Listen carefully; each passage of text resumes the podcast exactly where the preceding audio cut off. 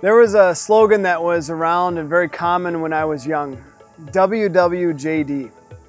It was on bracelets and t shirts and bumper stickers. WWJD, what would Jesus do? I think the idea behind the slogan was an encouragement for Christians to wear it all over the place.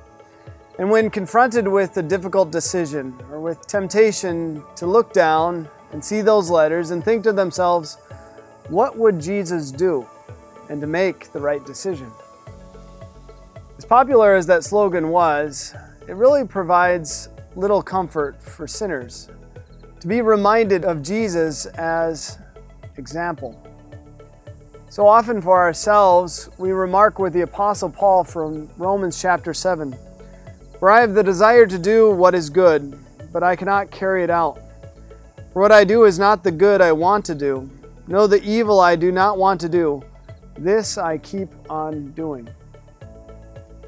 Being reminded of Jesus only as example can lead us to despair as we think of how he always did what is right never fell into temptation, always loved and lived perfectly, but I have not. We eventually cry out with the Apostle Paul, What a wretched man I am! Who will rescue me from this body of death? And the answer?